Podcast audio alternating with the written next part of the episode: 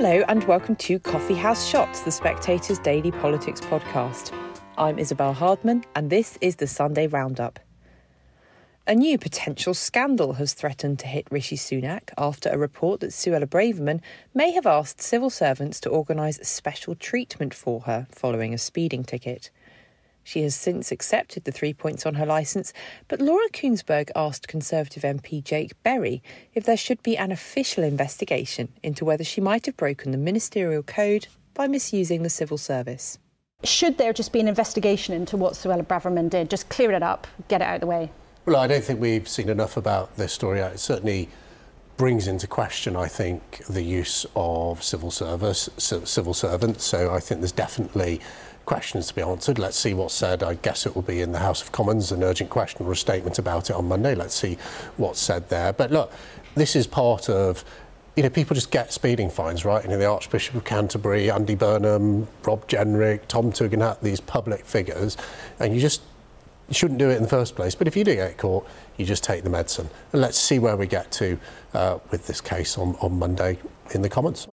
English water companies have apologised this week after the Environment Agency figures showed there were in excess of 300,000 sewage spills last year. Investment to improve water infrastructure is planned, but consumers will have to pay for it through their water bills. Coffey told Sophy Ridge she was angry with the behaviour of the water companies, but pointed out that the cleanliness of the country's waters has actually increased since 2010.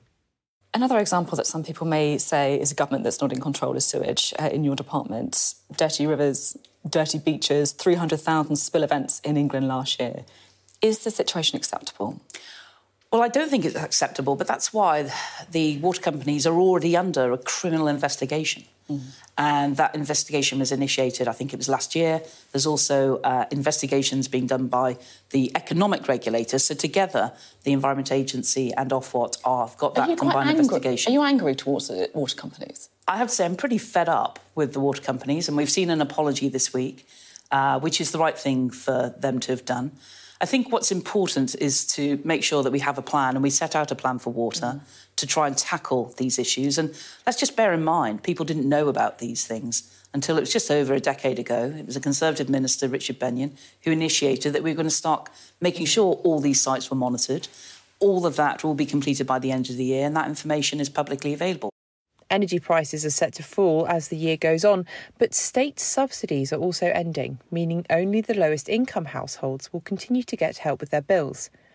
In practice, this will make next winter's bills very difficult to manage for many people. Broadcaster Martin Lewis asked Thérèse Coffey if more support might be coming, given that the expenditure on state subsidies was much lower than had been predicted. She appeared to confirm that there would be no further subsidies. Martin, Thérèse Coffey's just said there is still support for people available.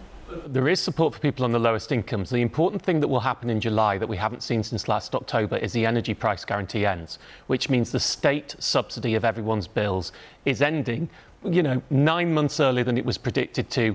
The expenditure on it is tens of billions of pounds less than we thought.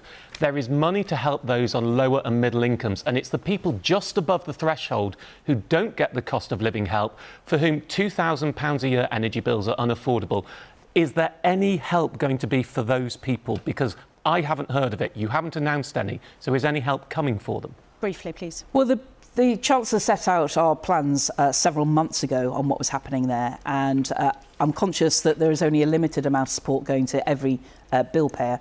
Uh, but I think the critical thing that people will be expecting from the government is getting that electricity pipeline flowing within our own country rather than constantly being reliant uh, okay. on aspects of the link to the gas prices around the world. Okay, which viewers will have heard this morning you don't want in your own constituency. Anyway, let's look, have a look at another big That's problem in case. your. In, We're having well, a nuclear power station. There are wind farms we, already we, coming onshore. Well, Labour's Liz Kendall told Sophy Ridge that the NHS was not designed to deal with the long term chronic conditions of an ageing population. She spoke about Labour's plans to reform healthcare by focusing on prevention, hiring more doctors, nurses, and care workers, and moving healthcare out of hospitals into local communities. But Ridge questioned whether Labour could enact their plans without an increase on wealth taxes. I'm talking seriously here about money, right? Because you're talking about mm. huge, you're talking about 1945 style uh, reformation of a national care service. You're talking about chronic staffing shortages. Mm-mm. Are you looking at potentially wealth taxes? The, re- the reason I'm asking this is back in 2021, Keir Starmer was asked how he would fund an increase in social care funding. He says those that earn their money in ways other than work should pay their own share. People who earn their money from properties, dividends, stock shares, they should be looked at. So that was back in 2021. I assume you have been looking at it. Are you looking at wealth taxes to try and? We're not. And you'll know that I'm not going to sit here and pluck out figures out of nowhere when goodness knows what the state of the economy will be by the time of the next general election. We've been pretty honest where we do want to see increases in investment, where we'll get the money from. Uh, we've said that we'll scrap the non dom tax status in order to, fu- to, fund the biggest workforce expansion in the NHS's history 10,000 more nurses, uh, doubling the number of medical school places, 5,000 more district you'll, nurses. You'll forgive me why I'm sceptical that you're planning the biggest transformation since 1945 when the NHS was created if you're not saying that there's going to be any more money to fund it. But whilst extra investment is essential, what I would argue here, Sophy, is reform is absolutely part of it too. Sure. That why have we got?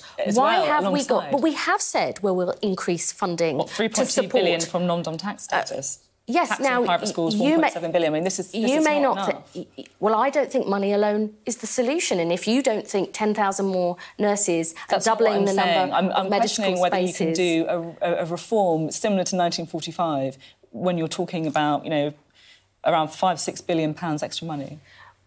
But this is about reform. Why? Why does a family have to ring six or seven different numbers to try and get the services that their elderly parent needs? Why don't we have one team? Because there's one person and they don't see their needs in separate service silos.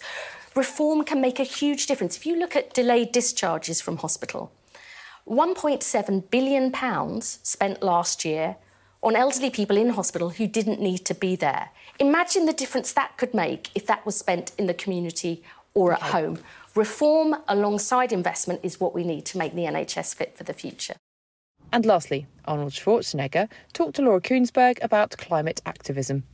She asked him whether disruptive protesters were going about things the right way, and he suggested that activists meant well but were frustrated by the inaction of their governments and felt compelled to do anything to be heard.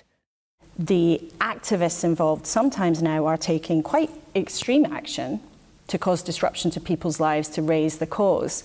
Is that the right way to go about it? This is a very passionate people these are people that uh, mean well. They're maybe not going about it in a way that we would like them to go about it. But the bottom line is, is people worldwide are angry about government because they just have excuses after excuses why they cannot get it done. I mean, think about it that the world signed an agreement in 2015 in Paris to go and to reduce greenhouse gases by a certain percentage. Well, 70% of the countries have not really lived up to their promise. So, so now you live in one of those countries and you say to yourself, wait a minute, including Austria has not lived up to its promise.